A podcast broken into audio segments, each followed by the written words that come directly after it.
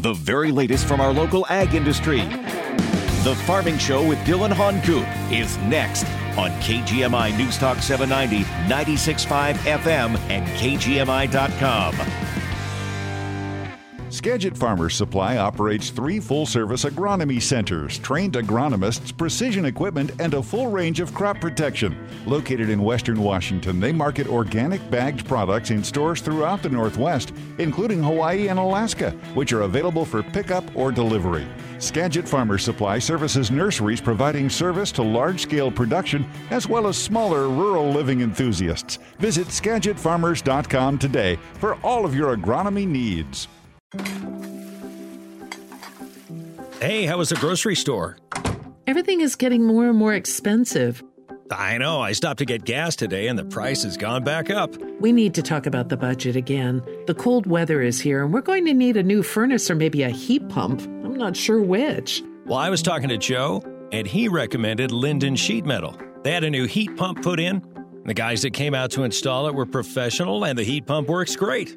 He also said there's up to $2,400 in rebates that we can tap into. That sounds great. Rebates and energy savings with a new furnace or heat pump? Let's call Lynden Sheet Metal and make an appointment. Call Lynden Sheet Metal today and talk to us about staying warm this winter. Because in a world where it seems everything is more expensive, there are ways to save on installation and monthly utility bills, and we can also help with low monthly payments. Lynden Sheet Metal, serving the Northwest for over 80 years. We don't have the usual traffic jams that they have in the big city, but sometimes things happen to snarl everything up. Depend on KGMI to keep you cruising to your destination with KGMI traffic alerts. We'll tell you where the trouble spots are. And if you see problems on the road, give us a call at 360 676 5464 so we can spread the word. KGMI News Talk 790, 96.5 FM, and KGMI.com.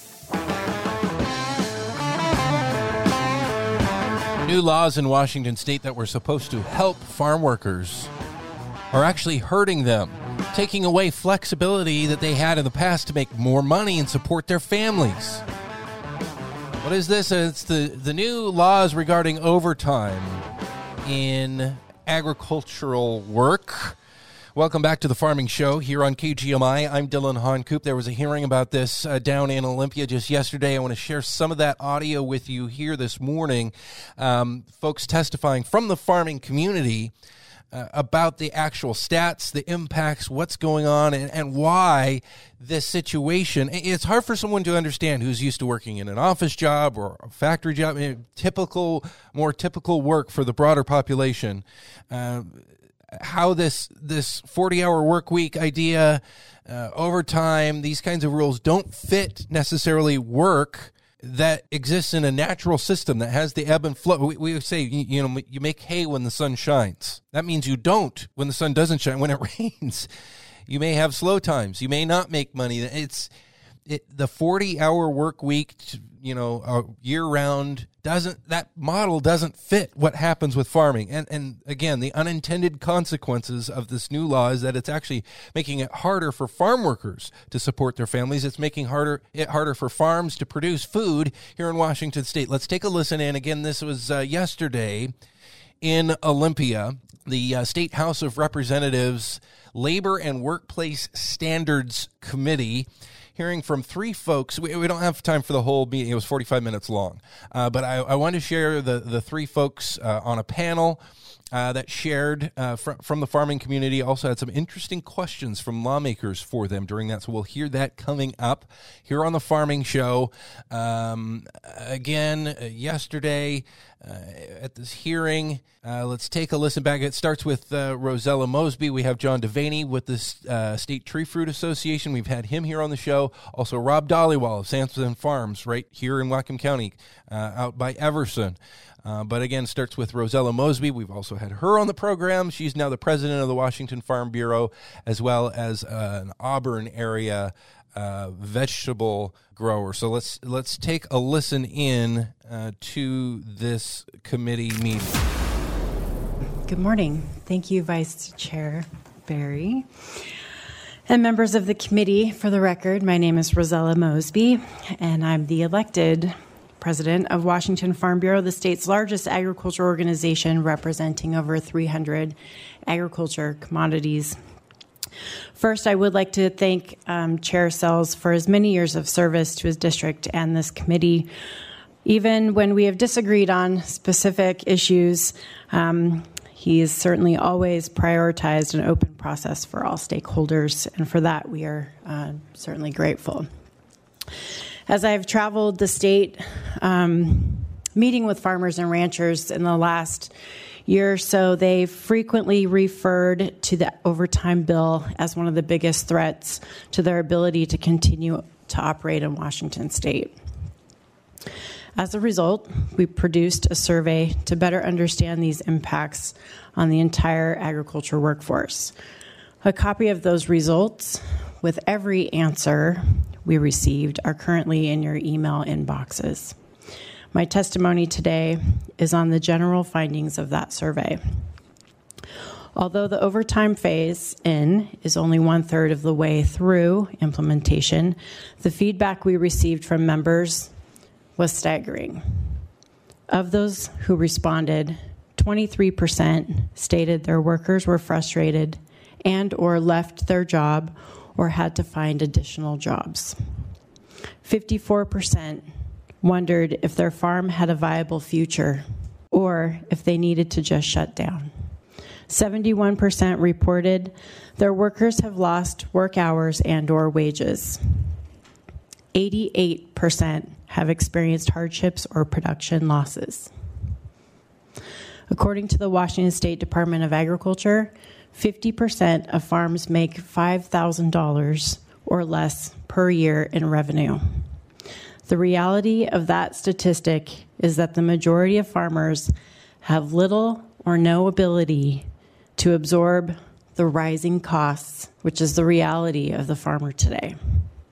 Next, Mr. Devaney will discuss some of these cost and workforce constraints on our state's large and labor intensive tree fruit industry. This is the Farming Show, by the way, here on KGMI, listening into Thank yesterday's you, House Berry, Labor Committee meeting. Committee. We really appreciate this opportunity to speak to you today. Again, my name is John Devaney. I'm the president of the Washington State Tree Fruit Association. We're based in Yakima and represent the growers, packers, and marketers of apples, pears, cherries, and other tree fruits in our state. Washington is one of the best places in the world to grow tree fruit with a favorable climate that lets our growers produce really high quality fruit with fewer inputs and lower environmental footprint than just about all of our competitors. It's also one of the best places in the nation and the world to work in an orchard. Washington state has some of the highest wages, labor and environmental standards, and enforcement mechanisms in the nation. While our growers have been able to remain competitive based on quality and innovations in productivity, our state's high standards mean that we're never going to be a low cost producer relative to our competition in other states and countries. Indeed, recently our growers have increasingly struggled with keeping their production costs within the limits that consumers are willing to pay, even for fruit of the highest quality. For example, over the past uh, 10 years, many of my growers have reported annual increases in their production costs of 7% or more.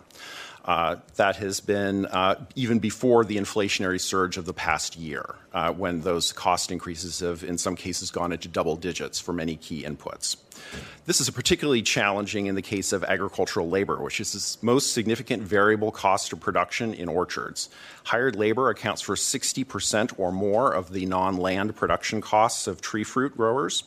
Uh, and minimum wages for temporary agricultural workers, uh, for example, uh, have been increasing by 30% in the period 2017 to 2021. Uh, those, those, that data is particularly relevant because it's based on surveys of all agricultural workers, so it's a good proxy for agricultural labor inflation. That 30% increase was at a time that the rest of the uh, economy was seeing 1% increases in overall employment costs based on uh, Bureau of Labor Statistics data even as production prices have been increasing, uh, prices received for fruit have not. Uh, average wholesale prices for apples have remained relatively flat in nominal, non inflation adjusted dollars for the past decade. Several major varieties, including Fuji, Honeycrisp, and Red Delicious prices, are actually lower uh, over the last two years than they were 10 years ago uh, in absolute dollar terms. So when you factor in the effects of inflation, the pressure on orchardists uh, to contain costs is immense. That leaves little flexibility or margin for error. Unfortunately, uh, at this time, they're, they're having to cut their biggest expense. They're having to limit hours very, very tightly for workers. Uh, and that is at a time for those workers when they are experiencing the same overall inflation in the economy that their employers are experiencing. It's very difficult for them. This is a particular challenge when the phase in for agricultural overtime pay is considered. Farmers must always plan carefully to ensure that the cost of their farming practices, up to and including harvest, will be covered by the prices they receive. Uh, these careful plans are always subject to surprises from Mother Nature, uh, and these surprises are coming with increasing frequency as our climate becomes less predictable. As President Mosby was discussing, growers are telling us that a 50% increase in the average cost of, of production when you pass that overtime threshold is just makes some farming decisions financially impossible. Uh, it, the returns they will receive cannot be passed on and they cannot incur those costs. This is particularly true when they're competing directly against states like New York and Oregon, which are also implementing agricultural overtime pay. But those, in those states, they've received offsetting payments through, in the form of tax credits. For example, if you just go across the Columbia into Oregon, uh, growers can receive credits between 60 and 90 percent of overtime pay costs. In New York, all mandated overtime costs can be received by tax credit to offset those costs for those comp- competing producers. In this environment, growers are forced to leave crops unharvested or to farm differently than they normally would, uh, and that results in lower quality and greater losses of fruit coming out of storage if it's picked at the wrong time. That is the result of increasing food waste. These are really difficult choices that growers are facing, and I believe Mr. Dhaliwal will be speaking to those in more detail and from his specific example. Again, we really appreciate the opportunity to discuss these issues with you today, and it's a pleasure to be back in person. Again, this is uh, the farming show here on KGMI. Representative-elect DeLeo has a question. Uh, here on, on KGMI, uh, listening into the House Labor and Workplace um, Standards Committee uh, meeting yesterday. The tax credits, I assume, rely on a state income tax? Uh, or corporate business tax, depending on the state. Uh huh. So in New York, it is a. Do you know corporate? I could check for you. I don't want to be incorrect. I know that they. I've seen the percentages, but I don't recall. Some questions back and exactly forth right now. Again, this was yesterday in Olympia, the House Labor and Workplace Standards Committee, talking uh, about then, overtime in farming and the struggles that it's presented, um, sure and how it's the, the actually functioning on the ground. It, tell, can you say That's that out again? of a 2017 um, Washington agriculture census. Is and what was the figure? Uh, what did it measure? 50% of farms make $5,000 or less per year in revenue.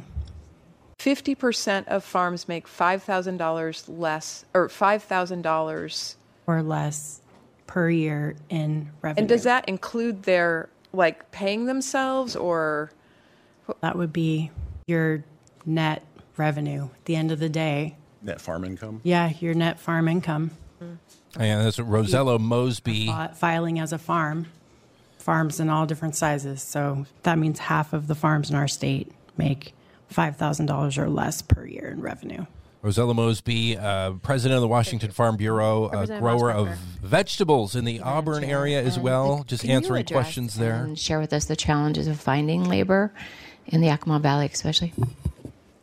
Agricultural labor is extremely hard to find. I think it was two years ago that Employment Security Department's uh, WorkSource reported that for, for example, uh, for the H2A temporary worker program, which is what growers will frequently try to use if they can't find domestic workers, and that requires joint recruitment through our state WorkSource system to ensure that you give preference to and first search for domestic workers. And for all of the jobs in the state that were listed, uh, potentially to be filled by temporary foreign workers, there were zero applicants uh, domestically for those agricultural jobs.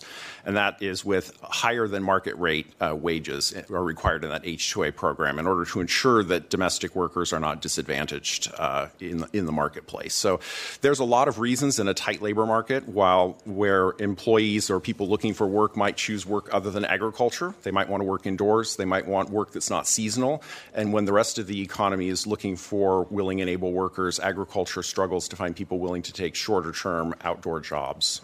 Uh, John Devaney there, president of the Washington uh, Tree um, Fruit Rob, Association. proceed. Again, this is Thank listening Representative Hoff has a into the uh, Washington House Labor and Workplace Standards Committee in Olympia. topic for me. Excuse me. Obviously, we all remember the discussions we've had over the past session or two. This is Representative Hoff. Farmers need farm workers. There's no question about that. And farm workers need farmers. It's so it continually is surprising to me that we can't, you know, figure this thing out. Um, but as you look at the dynamics of a farm, uh, maybe a question for John or or uh, Rob, can you tell your tree fruit uh, crop when that they're going to ripe ripen? Help me with how you schedule that. Well, growers try to plan ahead for when crops will become mature. Many of our fruit growers, for example, will grow cherries, pears, and apples so they can spread work out over time and hope that fruit will, will of different varieties will mature in succession so they can offer longer term, more consistent work to try to manage around labor peaks, labor demand peaks. But nature doesn't always cooperate. Uh, and some of the tools Right. for being able to do that uh, are limited depending on how you're farming. For example, uh, if you get a very hot day, you might see maturity accelerate, uh, and you may have very little time in order to pick fruit at the optimal time in, order for it to store well. Also, there are some uh, chemical means of slowing down fruit maturity for conventional growers that inhibits ethylene uptake by fruit that you might get yourself an extra day or two. But if you're an organic producer, that's not an option on the table for you. Uh, so there are some tools and strategies to manage around that, but ultimately nature is going to either compress or expand that, that work schedule for you. So I can tell you that as a leek grower, um, so people think there's an off season, and we're farming this time of year, and you can only pull leeks out of the ground when the ground is not frozen. And if you've noticed outside, the ground is frozen, which means my crew is not working this week. So, So with all, impacts whether it is summer or winter. And with all of that said, I, w- I would bet, and, and obviously I have a bias, and I apologize for that. But um, with all of that said, you have, I'm 100% sure you have the best interests of your uh, of your employees in mind. In that, how would you indeed operate without those employees? I mean, that it, you just can't. Uh, or you automate and eliminate jobs. I guess this is there's a question in here somewhere. I'm sure. This is the farming show here on KGMI. that I beat in, into everybody's head over and over again. But zucchini grows a quarter of an inch per hour in the hot sun, and every field we have gets harvested every day to day and a half. And my kids work outside with our crews because it's important for my second generation to understand where the first generation um, came from and what goes into our family farm. And so my family cannot harvest zucchini on their own. It takes every single person that comes and works on our farm to make it all work. And it's it's not um, it's, they're not just people. We're a farm of families. This is audio from the Say it. The House Labor Committee. Thank you very much to our panel. We have to move on to our next. And Thank you for your uh, comments. State um, Representative Liz Berry there chairing that committee. She's vice chair of the uh, Labor Committee.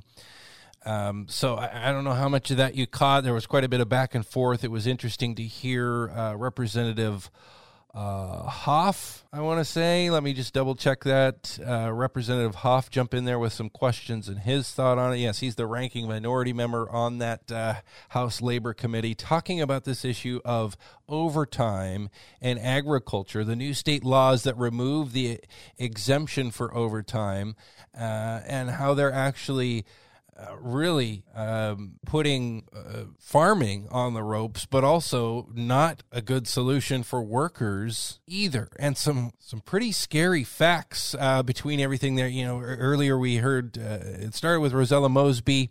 Again, she's a veggie grower down in the Auburn area. We've had her here on the program. She's now president of the Washington Farm Bureau. Uh, then John Devaney with the Washington State Tree Fruit Association packed with info in his testimony that we just heard there. Um, all kinds of stats and, and context, not just in Washington state, but other states and what's going on nationally and beyond. Um, a lot to digest there. And then some back and forth as well uh, between members of that committee, the legislators who were there, Representative Hoff. Um, let's see, Representative who who was the other one uh, making comments there? I think that was uh, Representative Mosbrucker, uh, if I have that right, as well as the uh, chair there at the end uh, vice chair, I guess, of the uh, chair of the meeting um, because the chair was uh, not there, Mike Sells, um, Liz Berry.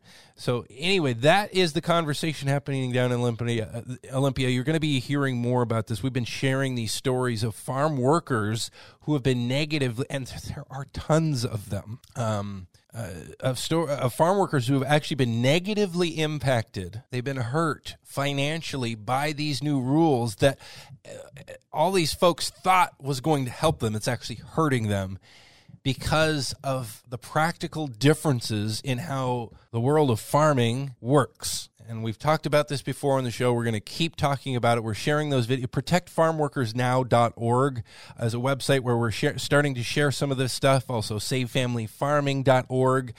Um, you can follow Save Family Farming and Protect Farm Workers Now on social media, on, on Facebook, and, and Save Family Farming on Instagram and on Twitter. We're sharing these videos so you can hear directly from the workers how they're feeling about this. And let me tell you, it's not pretty. They're not happy about it. They're very frustrated.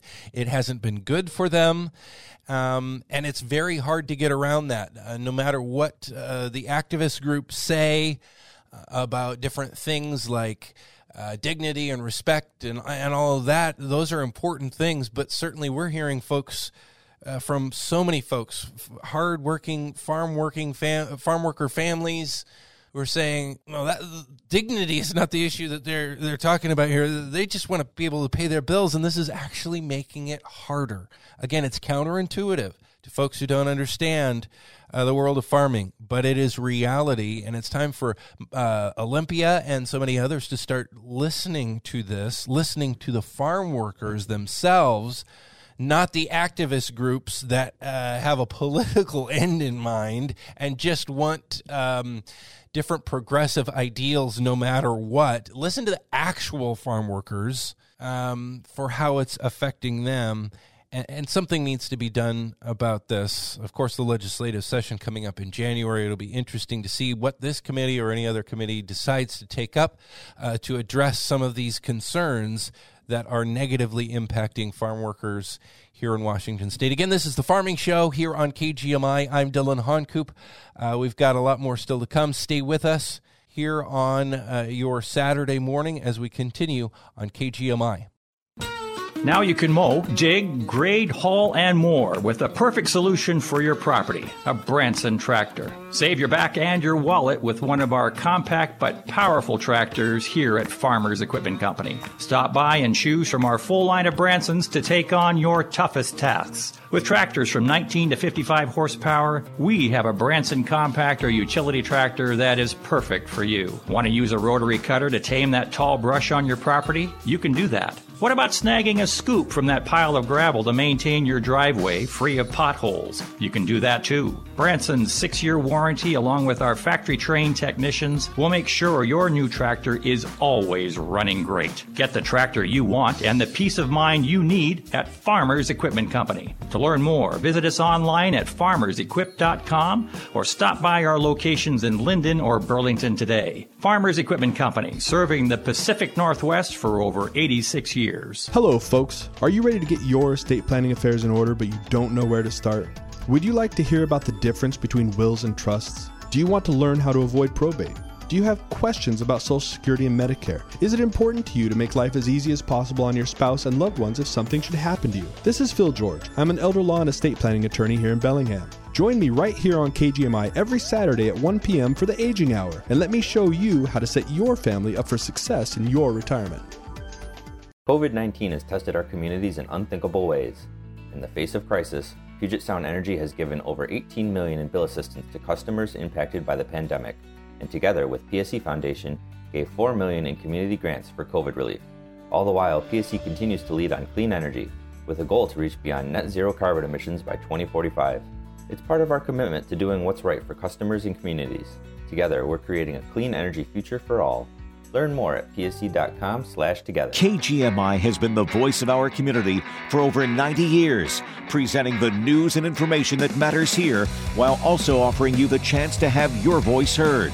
And that commitment continues. Start your day with the KGMI Morning News with Deanna Haralock from 6 to 9. And don't miss your chance to voice your opinion on the news of the day with Joe Tian on KGMI Connects each weekday at 4. KGMI is your news talk station. The latest local news and important topics of the day from the West Mechanical Studio. Don't worry about your furnace on the coldest days of the year. Talk with West Mechanical, your independent Trane dealer, about replacing your old inefficient furnace with a Trane comfort system today. Find them at westmechanical.net. Get the latest news and information 24 7 with KGMI News Talk 790, 96.5 FM in Bellingham, and KGMI.com.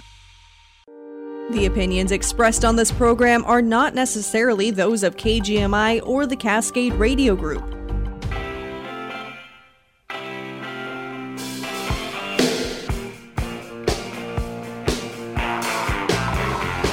Recovering salmon here in Whatcom Skagit County and in Washington State and beyond around the Pacific Northwest. We know that salmon populations continue to struggle. And it's a heartbreaking thing to see. Welcome back to the Farming Show. Dylan Honcoop with you here on KGMI. Glad you're with us. Well, you know, so if if this is the Farming Show, why are we talking about salmon? Well, I think it's become so clear to so many people in, in recent decades that you know what what's happening with farming um, and what's happening with salmon, what's happening with our watersheds, our streams, land use, all of these things, urban areas as well, tire dust, uh, all of these things are connected. And there are issues even beyond our, our, land use here, our streams here, what's happening out in the ocean, what's happening way far away as the, we understand the life cycle of, of salmon, taking them on huge, long, incredible journeys through. There's all kinds of stuff that's happening to these populations as we see their numbers continue to, to, dwindle and, and, and our community continues to come together more and more around the idea of we need to recover these species. They're important on a variety of levels, um, uh, one of which is food as well. And, and in the farming community, we know about food. And certainly our local tribal communities, it's about food, it's about culture, history, uh, spirituality, even um, and, and, the, the commercial fishing community. It's about food and families and, and producing food and managing the land and water and our resources. We're recognizing how this is all connected. So this is so important. And you know, the farming community here locally has been more and more involved in hey, let's let's restore our streams, let's build buffers, let's um, build other habitat projects. What can we do with floodgates? You know, there's work that's happening, and the more that can be done, but there's also a recognition that there's more to the story here. And this is so. This is something that we've talked about before here on the Farming Show. Um, this issue of seals and sea lions and other as they're technically called pinnipeds in uh, and it's I think it's it's more often nearshore waters than an issue way out in on the high seas. There are other issues on these populations there as well, but this issue of of pinnipeds and the term here is predation them eating the salmon that we're trying to recover. What is the balance here? And, and and, what is this part of the story? Joining us right now is daniel schindler. He's a professor at the university of washington school of aquatic and fishery uh, sciences. He's also uh, the chair of a study on this issue with the washington state academy of sciences. Welcome to the program uh, Professor Schindler, and and thank you for being here. Talk about what you guys were looking into, and of course, we want to get into what you have found so far in looking at this part of what can we do to recover salmon. Yeah, good morning, and uh, thanks for the invite, uh, Dylan. Um, yeah, this uh, report we just uh, published was one that was requested by the Washington Department of Fish and Wildlife um, to the Washington State Academy of Sciences to basically synthesize what we know with regards to the science of pinniped predation on salmon in Washington state waters. And uh, there's been a lot of uh, science done on this topic. There's a lot of anecdotal uh, observations from users of the salmon resource and people who care mm-hmm. about marine mammals. Mm-hmm. Um, so we had like quite a ball of uh, of information and data to to synthesize as part of this report. Well, and also it's become a social and political talking point for some as well. Like, oh, just deal with the seals and that'll solve the problem. I think you know, I'm going to acknowledge, and I, am assuming that you would agree, you know, if we're talking about protecting salmon, protecting our aquatic resources, uh, environments, whatever, there is no one thing. and and it, it frustrates me. I've said this many times on this program as well. It frustrates me when people try to present, okay, here's this one thing, and if we just do this one thing, it will solve all our problems. That's not true here. And I just want to acknowledge that from the get go that what we're talking about here isn't the silver bullet. I, I, am I correct in saying that?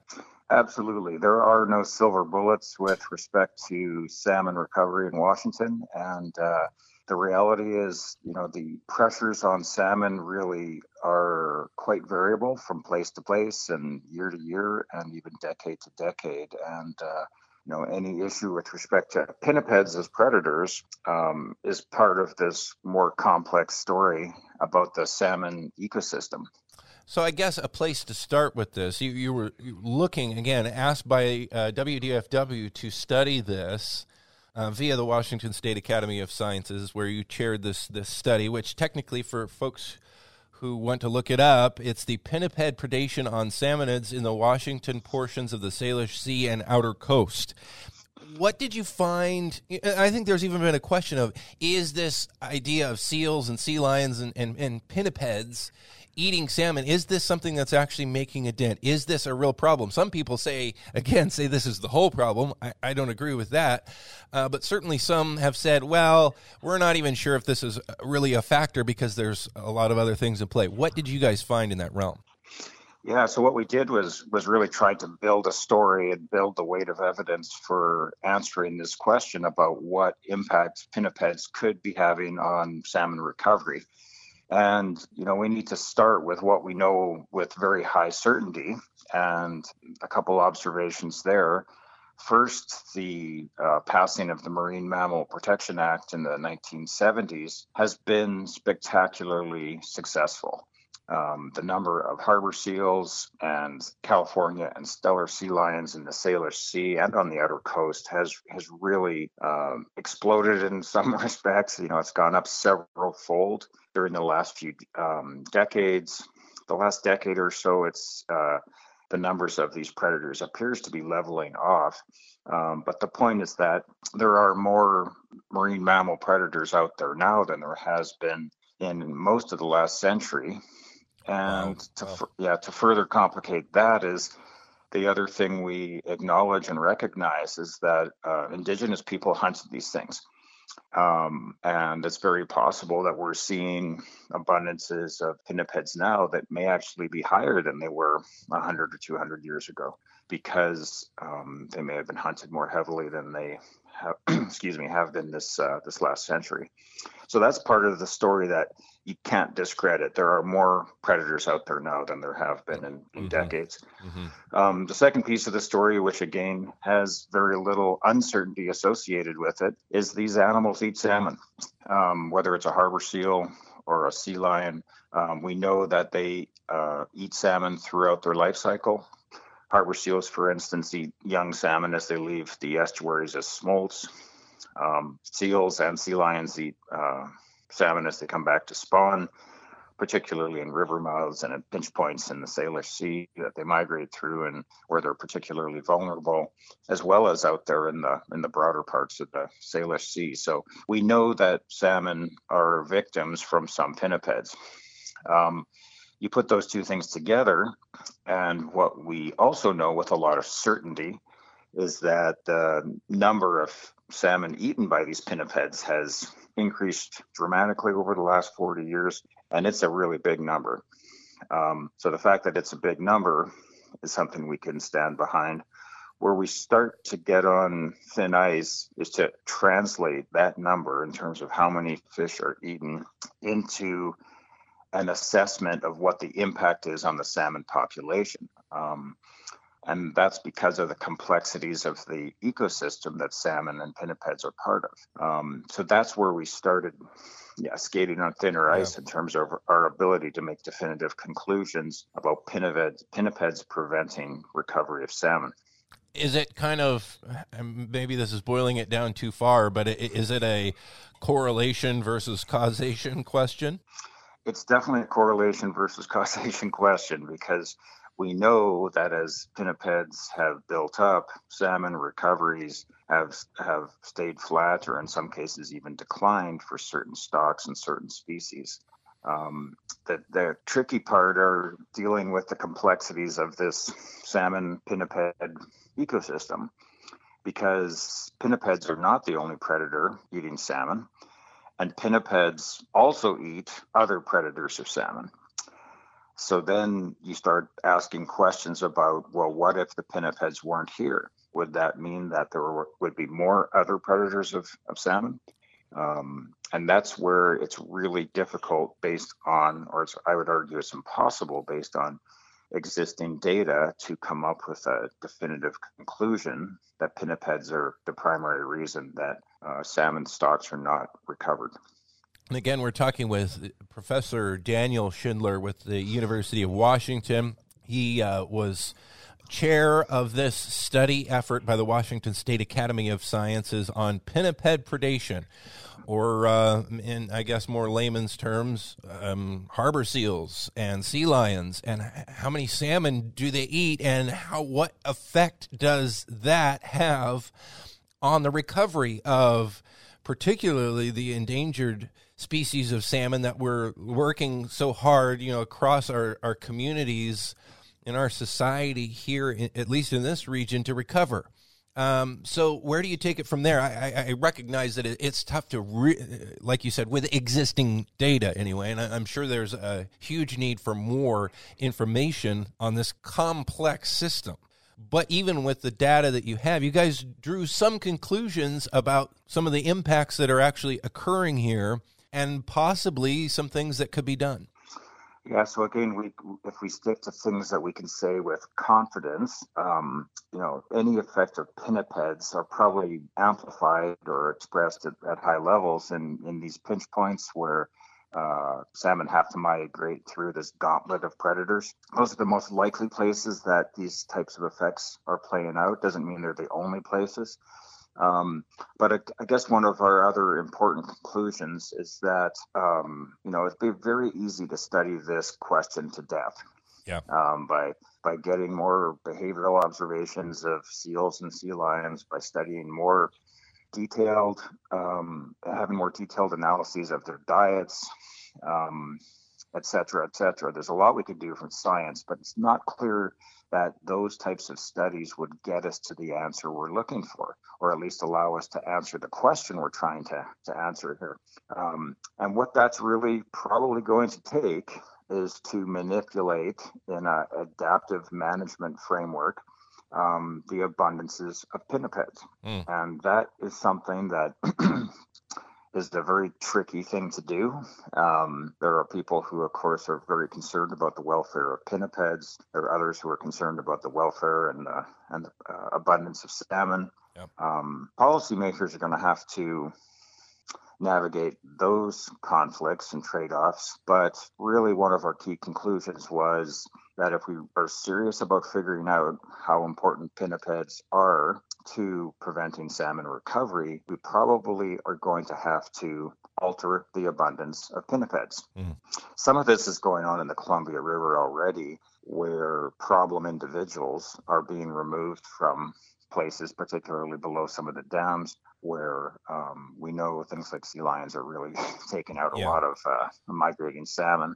Some I understand like th- those efforts have seen a little bit of initial success. Of course, it remains to be seen what the long term impact is, but I've heard yeah, some positive key. things. That's key. I mean, um, some indications are that it's working, but it is going to take some sustained management effort to really demonstrate conclusively that experiments or management approaches such as that actually work. So we have to be in this for the long haul. We have to be willing to step up and take some risks if we really want to figure this this problem out.